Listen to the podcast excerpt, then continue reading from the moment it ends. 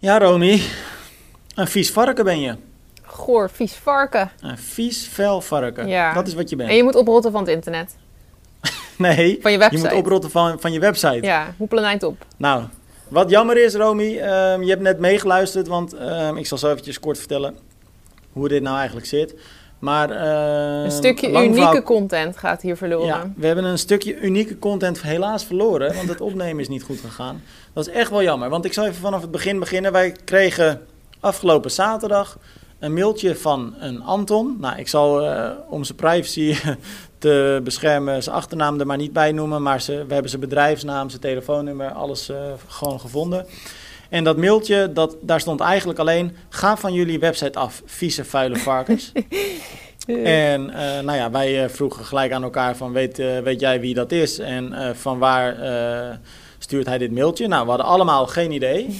Ehm, dus ik heb een mailtje teruggestuurd naar Anton en ehm, eh, gewoon gevraagd van joh Anton, eh, volgens mij heb je niet eh, je beste dag, maar wat is er precies mis en eh, waarom zijn we varkens en waarom moeten we van onze eigen website af?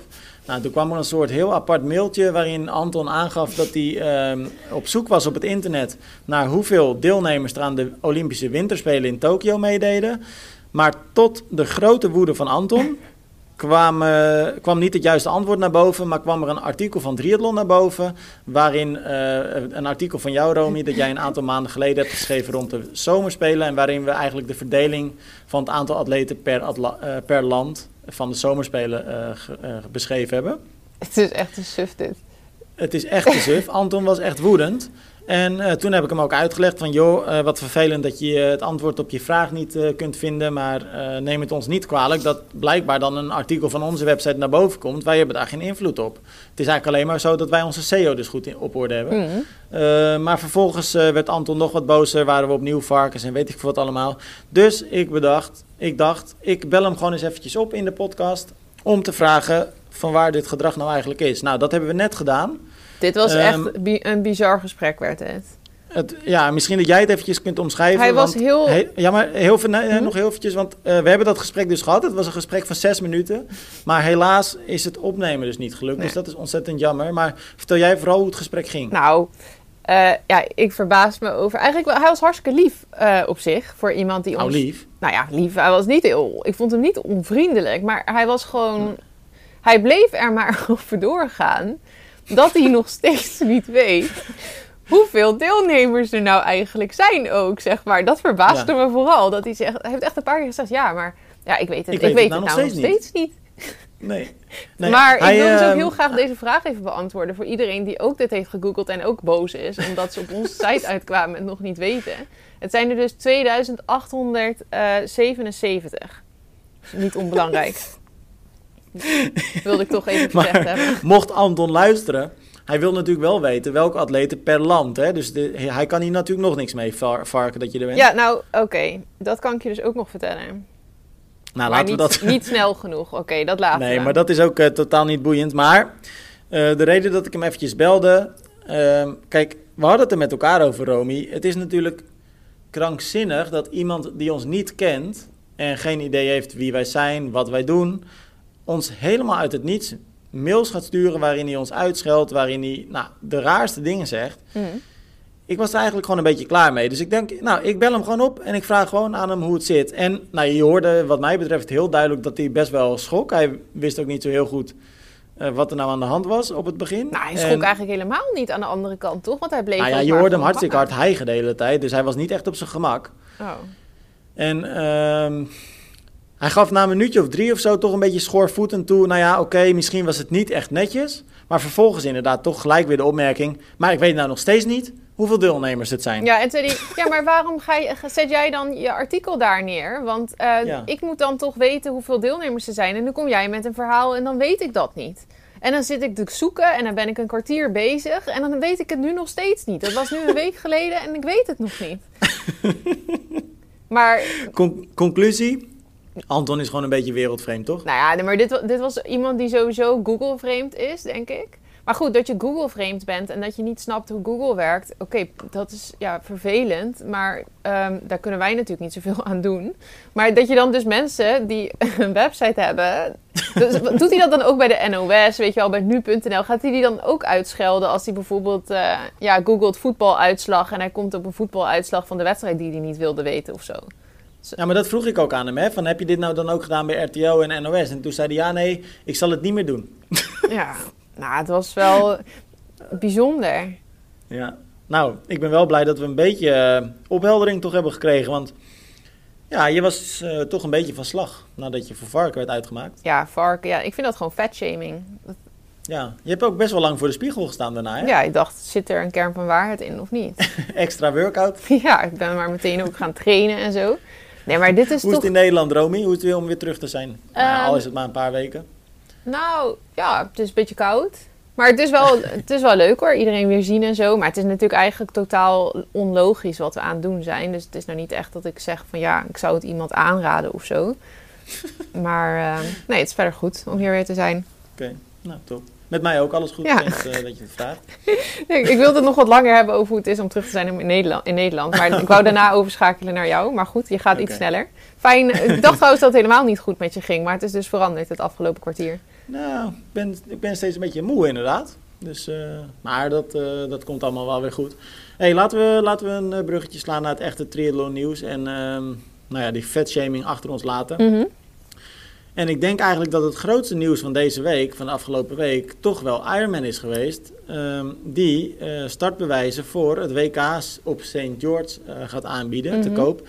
En St. George is natuurlijk eigenlijk de vervanging van Hawaii voor dit jaar. Of althans een van de twee edities. Mm -hmm. um, nou ja, ze 1000 euro, 5, 1050 euro uh, vragen ze nu aan Gold Athletes. Gold Athletes zijn eigenlijk de aidsgroep atleten die bij de snelste 2% uh, nou ja, binnen hun aidsgroep uh, categorie zitten. Mhm. Mm -hmm. die kunnen dus 1050 euro betalen. Dan zijn ze standaard nou ja, toegelaten tot St. George, het WK. Mm -hmm. wat in, wat is het, mei hè, gaat plaatsvinden. Ja, 7 mei of zo. Ja, zoiets. Mm -hmm. Ja, wat, het is uh, best opmerkelijk, want het is best een uh, koerswijziging. Ja, maar ja, ik snap, ik snap het wel, want ze krijgen het natuurlijk gewoon niet vol. Want iedereen denkt van, nou, ik ga liever naar Hawaii. Ja. Wat ik heel logisch vind, want als je je één keer in je leven plaatst... of nou eigenlijk ook als je twee of drie keer doet... dan Hawaii is het ding. St. George, ja, dat is toch niet echt... Uh, dat, dat is niet hoe het hoort, zeg maar. Nee. Nee, maar dit is ook... Ik geloof niet dat dit dan per se heel erg gaat bijdragen aan het succes van zo'n evenement. Want dat is, je ziet het eigenlijk wel in de reacties van heel veel mensen. Ze Mhm. vinden dit toch een beetje een, een, een declassering van het evenement. Ja, en sommige mensen die, die, gaan dan, die zeggen dan nog wel van... Uh, ja, maar dat zijn wel de mensen die, het ook, die terecht een ticket hadden kunnen krijgen... omdat ze dus bij die snelste 2% horen. Maar anderen gaan daar weer tegen in en zeggen dat dat niet helemaal klopt. Dat, want er, het, wordt- het rolt ook wel volgens mij al wel wat verder down, zeg maar. Ja. Wat vind jij? eh, bij, eh, eh, Nou ja, ja, wat vind jij Ik ervan? vind het Ironman goed recht om het te gaan verkopen. Want zo'n lege wedstrijd, ja, dat snap ik dat dat zonde is. Plus, dat geeft natuurlijk ook geen sfeer. Dat is voor andere atleten ook niet leuk. Het moet wel een happening zijn. Dus op zich lijkt het me prima dat ze ze verkopen. Ehm, Ja. Ja, weet je, uiteindelijk als het verkopen aan mensen die... eh, want het creëert ook niet echt oneerlijke concurrentie of zo. Want als het verkopen aan mensen die dan minder goed zouden zijn... dan is het ook geen probleem voor degene die het heel graag heel goed wilde doen of zo. Nee, het enige is alleen dat de charme van het je moeten kwalificeren, dat valt natuurlijk een beetje Ja. weg. En dat is wel zonde. Ja, maar ik denk dat dat Vind nu eenmalig zal zijn. Want met- als Hawaii straks weer gewoon jaarlijks op het programma staat... dan ga je toch weer terug naar hoe het eerst was. Ja, maar had je dan niet beter kunnen zeggen van oké, we skippen gewoon St. George? Ja. Ja, misschien dat dat achteraf, maar dat ze dat nu natuurlijk... dan krijgen ze ook weer een hoop gezeik mee als ze dat nu zeggen. Maar misschien valt ja, het maar ze heb jij tegen. niet het, maar ik heb hier, als ik heel eerlijk ben, heb ik het idee dat Hawaii eigenlijk alleen maar tof is omdat het Hawaii is. Ja, dat vind ik En- ook, ja. Ja, ja, maar en dat blijkt ook wel, want anders had deze wedstrijd ook gewoon nu vol gezeten, of Mhm. in ieder geval een stuk voller. Ehm, ja, dan moet je jezelf misschien afvragen van, heeft deze wedstrijd wel meerwaarde? Nou ja. in ieder geval in deze vorm. Ja, ja, dat vraag, ja, ik denk dat ze dat nu niet meer kunnen beslissen. Want dat is nu gewoon, misschien hebben ze gewoon Nee. verwacht in eerste instantie dat er wel meer mensen, dat er, ja, dat er meer animo zou zijn dan dat er is. Misschien dachten ze ook wel, sommige mensen vinden het misschien zelfs wel fijner, omdat het misschien wat goedkoper is of zo.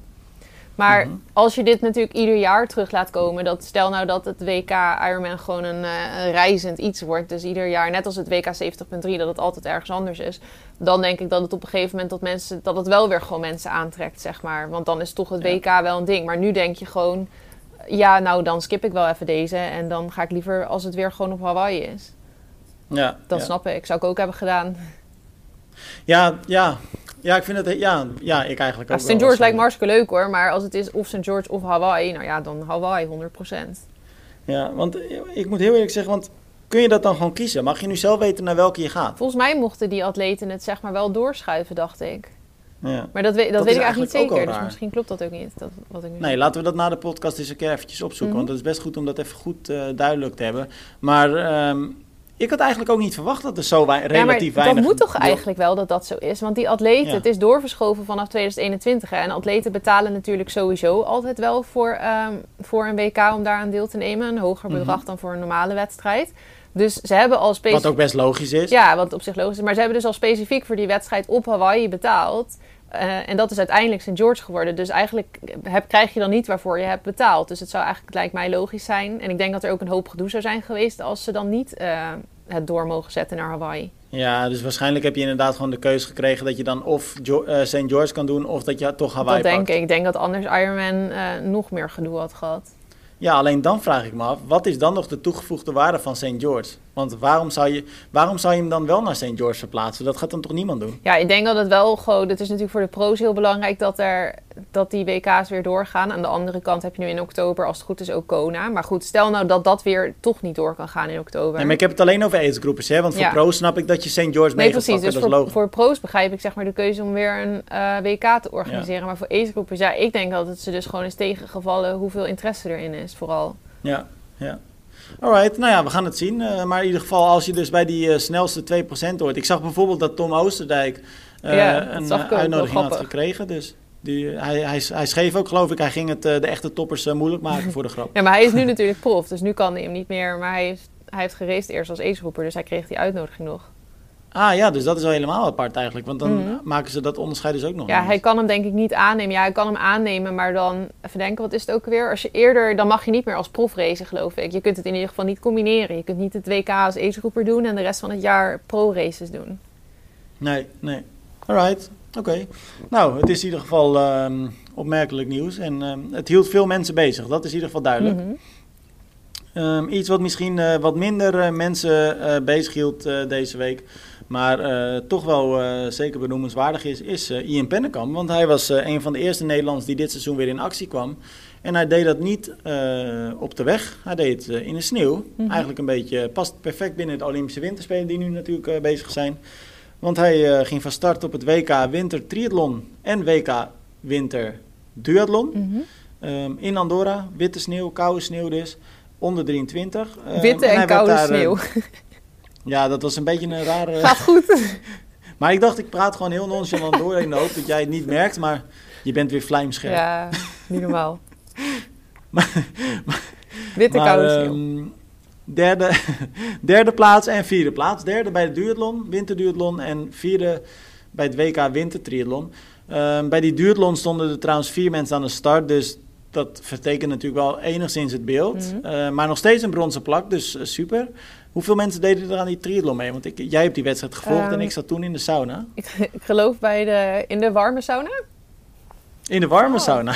Ik geloof een stuk of zeven of zoiets. Maar ik durf het eigenlijk niet Oké, met dus. Ja, maar het, waren er, het was niet een heel groot startveld of zo. Het- maar tussen de elite volgens mij, want bij de elite stonden er wel eh, meer aan de start. En er werd ook wel gezegd tijdens de wedstrijd dat het startveld eh, sterker was dan eh, in voorgaande jaren. Of ik denk eigenlijk vooral dan vorig jaar, want toen zaten we ook nog met die pandemie en zo. Nou, ja, nu trouwens ook nog, maar nu was het wel weer wat sterker. Maar het is dus, de conclusie is dus eigenlijk, wat mij betreft in ieder geval, ik denk dat je het met me eens bent, dat je niet echt kunt zeggen.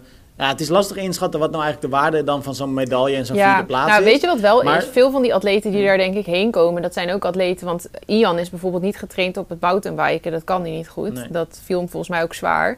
Ehm, en ik denk wel dat veel atleten die daarheen gaan, met uitzondering van Joep Staps vorig jaar, die eigenlijk geen idee had hoe je moest langlopen, geloof ik. Dat deed hij toen, had hij net Mhm. een paar keer wel gedaan. Maar dat de meeste atleten weten wel waar ze mee bezig zijn. Dus dan is het wel lastig als, Ja. als ze alle drie de onderdelen wel goed beheersen om het daar dan tegen op te nemen. Absoluut. En het leuke daaraan is ook eigenlijk, vind ik, dat Ian dit dan doet. En vooraf ook zei van, ja, weet je, ik ski eigenlijk al mijn hele leven. Nou, het langlauf heeft hij dan ook wat later opgepakt, maar daar heeft hij Mhm. ook wel wat ervaring mee. Maar hij had gewoon heel veel plezier om dit te gaan doen. Mhm. En ehm, ja, volgens mij is dat uiteindelijk het Het allerbelangrijkste. lijkt me toch? ook wel echt het- lachen. ja, nou, het lijkt mij echt waardeloos. Het lijkt me super zwaar wel, want het was nu ook nog... ehm, een nieuw, eh, of een nieuw format. Want ze moesten dus rennen. eh, even kijken, wat, dan was het fietsen, dan langlopen, dan weer rennen, dan weer fietsen, dan weer langlopen. Ja. Dus ze hadden vijf wissels. Dus het lijkt me wel echt dat dit heel pittig was. Poeh, dat lijkt me inderdaad ook eh, pittig. Ik vraag me dan ook af, wat dan het zwaarst op het laatste is? Toch dat langlopen of toch dat, dat mountainbiken? Ja, ik weet ik ook niet. Of Het misschien lijkt, wel het lopen, kan ook nog. ja, het Ja. lijkt me allemaal ellende. Het lijkt me dat je sowieso veel zuur in je benen hebt dan. Ja, nou tof om te zien dat hij in ieder geval een eh, mooie, mooie klassering toch te pakken heeft. Zijn Mhm. vader die eh, stond ook nog op het podium bij de aidsgroepers geloof ik. Ja, ik zag het. Ja, En dat is natuurlijk eh, Walter Pennekamp, hè, die sinds kort in het nieuwe NTB-bestuur zit. Mhm. Dus, nou, een lekker weekend Leuk voor de reisje. Pennekampjes. Ja, leuk reisje. Tof dat ze dat ook met, met z'n tweeën doen. Mhm. Over, over dat bestuur gesproken. De NTB die heeft afgelopen week een bericht uitgestuurd dat, en mij verbaast het best wel, Mhm. dat de sollicitatieprocedure voor de algemeen directeur NTB nog niet is opgestart. Ehm, en in het verlengde daarvan dat Rita van Driel eh, benoemd is als teamleider van het NTB Bondsbureau. Mhm. En waarom verbaast me dat nou enigszins? Omdat Rembert Groenman, de directeur eh, tot 1 februari, samen met technisch directeur Adrie Berk, vanaf 1 februari eh, definitief eh, de deur achter zich dicht hebben getrokken bij de NTB, weg zijn gegaan nadat natuurlijk bleek dat het niet helemaal goed ging daar op het NTC en bij de NTB. Ehm, er werd toen ook gesproken over dat ze dan, want dat was in november uit mijn hoofd, misschien december, ik denk november. Mhm. Toen werd er gezegd van nou, dan kunnen ze nog hun eh, eh, opvolgers gaan inwerken een beetje tot februari. Dus Ja. ze blijven nog tot dan aanwezig. Maar ja, als er vervolgens eh, nog geen nieuwe algemeen directeur is en zelfs de procedure tot sollicitatie nog niet is geopend, Mhm. ja, dan wordt het ook lastig. Ik snap Eh, vooral niet waarom die procedure nog niet is geopend of waarom die sollicitatie dus nog niet eh, open is. Nee. Nou ja, het, zou, het enige wat ik me daarbij kan bedenken is dat, ze, dat het nieuwe bestuur eerst eventjes in kaart wilde brengen wat voor iemand ze nou eigenlijk precies daar willen hebben op die Mhm. positie. Ja, oké, dat kan ik me voorstellen. En ja. dat ze daarom nog even gewacht hebben. Maar Dat is ik heel vind lang, eerlijk gezegd, ja dat, ja, dat vind ik dus eigenlijk ook. Maar aan de andere kant, er komt natuurlijk ook heel veel op het nieuwe bestuur af nu. Hè? Mhm. Het zijn allemaal vrijwilligers, eh, eh, weinig ervaring met Mhm. het besturen binnen de NTB in ieder geval. Ja, Adrie Berk is ook weggevallen en die is al wel vervangen natuurlijk. Ja, maar juist daarom, vind- ja, dan vind ik het eigenlijk wel weer lang, want dat kon dus blijkbaar wel. Ja, nou ja, misschien was daar gewoon... Ja, ik wou zeggen, waar, misschien was daar eerder een succesvol iemand voor gevonden. Maar als de procedure nog niet is opgestart, dan kan je natuurlijk ook nog niet echt iemand vinden. Tenzij iemand eh, van, vanuit, vanzelf aankomt waaien, zeg maar. Ja, ja. Er staat ook in het eh, bericht wat ze uitstuurde: Dit geeft rust en ruimte voor het bondsbestuur om een profielschets op te stellen voor de positie van algemeen directeur. Dus dat is Mhm. inderdaad eigenlijk wat ik, eh, wat ik net zei. Misschien heeft het ook nog wat te Eh. maken met het onderzoek wat nu weer loopt naar dingen uit het verleden of zo. Dat ze daardoor nog wat langer ja, er nog een invulling aan willen geven of zo. Ja. Wat ik ook nog best een lastige situatie vind, want ehm, we zullen op eh, termijn nog wel eventjes met haar spreken ook, onder andere daarover. Maar de naam Rita van Driel, die komt natuurlijk ook best wel veel naar voren nu. Hè? Mhm. die, zij is nu inmiddels eh, contactpersoon voor atleten die zich eh, nou ja, niet op hun plek hebben gevoeld op Mhm. het NTC, die zich ja, benadeeld hebben Ja, gevoeld. vertrouwenspersoon. Zij is ook contact, ja, zij is ook contactpersoon voor de eh, coaches. En terwijl die coaches eigenlijk door heel veel van die atleten worden aangeduid als grote stoorzenders. Mhm. Nou, ze is nu dan teamleider van het bondsbureau. Het bondsbureau zijn dus eigenlijk alle mensen die op de bond werken, eh, even los van het bestuur dan. Mhm. Ehm, maar zij zit dus eigenlijk tussen Ja. alle partijen een beetje in. Ze krijgt veel petten op, zeg maar. Wat niet handig Ja. is voor een vertrouwenspersoon misschien per se. Nee, dat, want ik zat erover te denken, want ik heb daar helemaal niks op tegen, dat moet ik heel eerlijk zijn. Maar aan de andere kant, als ik dan mezelf zou verplaatsen in een atleet ehm, die misschien heel veel gedoe heeft gehad met bepaalde coaches, Mhm. of met het bestuur, of met wie dan ook. Dan zou ik geloof ik nu niet zo heel snel meer daar op haar afstappen. Nee, dat is sowieso wel iets engs om te doen. Maar dan, als je dat doet, dan wil je dat het, echt het gevoel hebben dat je naar iemand gaat die er eigenlijk helemaal los van staat. En ja, die echt puur daarvoor is. Gewoon een vertrouwenspersoon. Die niet Ja. ook nog eh, ja, ondertussen wat te zeggen heeft over wat er op het bondsbureau gebeurt en zo. Nee. Nou ja, volgens de NTB is het toch echt nog steeds de juiste persoon op de juiste plek. Dus laten we hopen dat het, eh, dat het zo is. Maar Ja, ik hoop niet dat er nog heel veel taken voor Rita bij komen, eerlijk nee. gezegd. Nou ja, zij zal er, want het begon als een klein, eh, of een klein, eh, ja, als iets, iets ja, redelijk kleins. En nu wordt het al wel aardig wel, Ja. denk ik. Ja. Nou ja, het is in ieder geval wel iemand met veel ervaring op dit niveau. Dus dat scheelt natuurlijk wel. Mhm. Ja, en nou het is een nieuw ondertussen- gezicht en dat is sowieso ook gewoon heel goed. Ja, niet per definitie hoor, wat mij betreft. Nou, ik denk wel in dit geval, met alles wat er heeft gespeeld, dat het wel fijn is dat er gewoon, eh, ja, dat moet ook, dat er gewoon even een fris gezicht is. Ja, dat denk ik ook. Maar aan de andere kant zit je nu ook in een situatie waarbij eh, eh, Rita van Driel, een vertrouwenspersoon, dus voor heel veel mensen, maar ook teamleider binnen het Bonsbureau. Mhm. Maar het is iemand die eigenlijk niks van de triathlonsport weet. Ja. In ieder geval voor zover ik het kan beoordelen. Nou, we hebben een Maar- technisch directeur, Henry Bonnes, die uit de judosport komt. Daar weg is gegaan nadat er eh, behoorlijk veel misging. Maar, en ook nog eens niks weet van de triathlonsport, Mhm. ook nieuw. Ik weet niet of dat per se Nou, ik, de allerbeste basis ik is. denk dat het in het geval van Rita, zeg maar, dan niet echt uitmaakt. Maar eh, ja, voor een bondscoach is het wel, wat, ja, is dat anders, denk ik. Nou, hij is technisch directeur natuurlijk, ja, hè, geen eh, dat bedoel ik. Ja, ik weet niet, dan heb Ja. je daar natuurlijk wel meer mee, ja, dan kan je niet zomaar een funnel maken.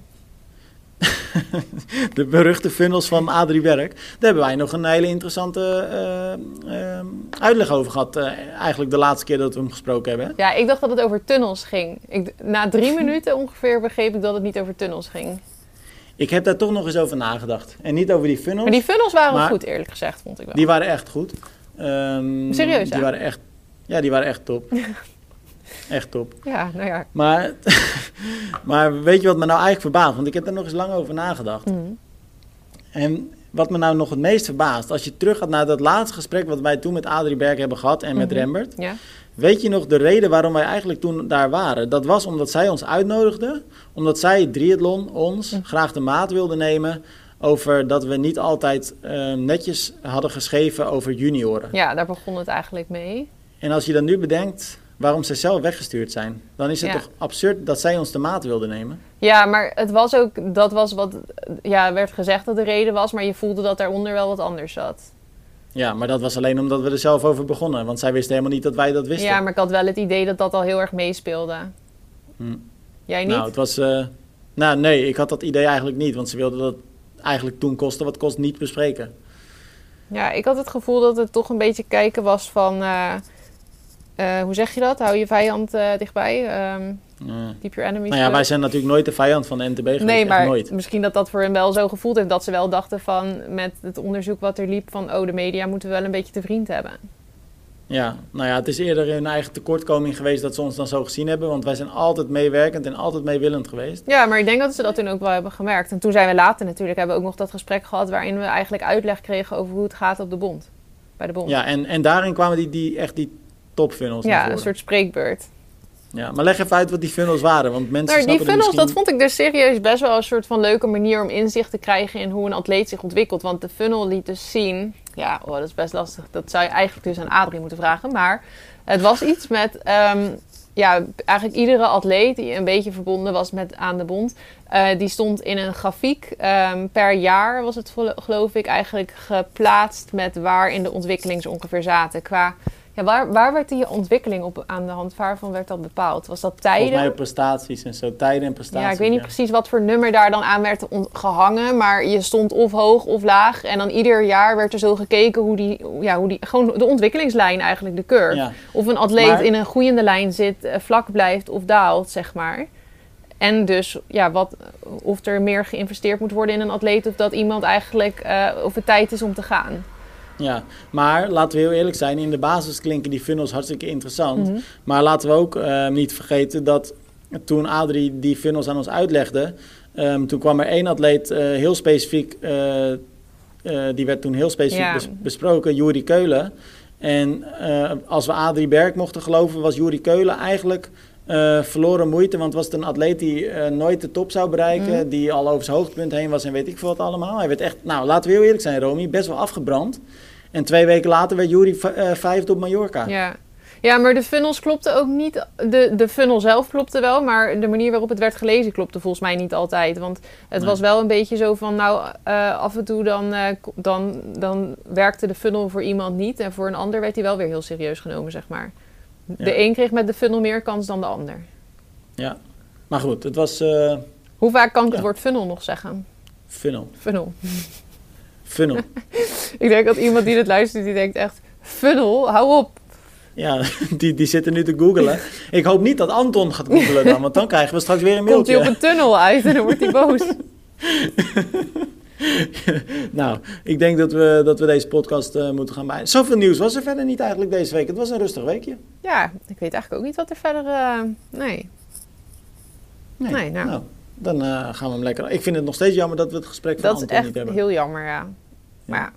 Aan de andere kant was het wel zes minuten lang horen hoe het jammer was dat hij nog steeds het aantal deelnemers niet wist. Dus we konden het ook wel goed samenvatten in een kort stukje. Ja, Oké, Romy, dan, uh, dan uh, laten we hem daarmee, uh, daarmee afsluiten. En dan, uh, nou. Ga ik weer naar trouwens, de tv, even de winterspelen kijken. Ja, maar twee dingen wil ik nog even met je bespreken. Oh. Want volgende week hebben wij een date. Dan gaan we zwemmen natuurlijk. Mm -hmm. Bij 3-to-1 coaching. Ik zal hem straks, Hielke, gelijk even een berichtje sturen om een dag af te spreken. Want dat kunnen we doen, want ik heb, ik heb een nieuwe Giant binnen. Of een, nieuwe Giant, giant, een nieuwe Canyon binnen oh. natuurlijk. Een ik heb, ja, dat is wel erg. Maar ik heb een mooie Canyon Speedmax binnen om te testen. Dus we mogen weer een uh, toffe review uh, namens Canyon gaan schrijven. Dus dat wordt vette, vette Canyon Speedmax. Volgens mij is die uh, Canari geel. Ik heb hem nog niet uitgepakt. Dat valt wel lekker op. Maar die werd uh, gisteren bezorgd. Dus dan gaan we na of voor het zwemmen gaan we ook even mooie foto's van die fiets maken. En zodat we straks weer een hele gave review kunnen schrijven. Maar ehm, dat voor volgende week dus. Leuk, tof. Romy, tot Ciao. Doei.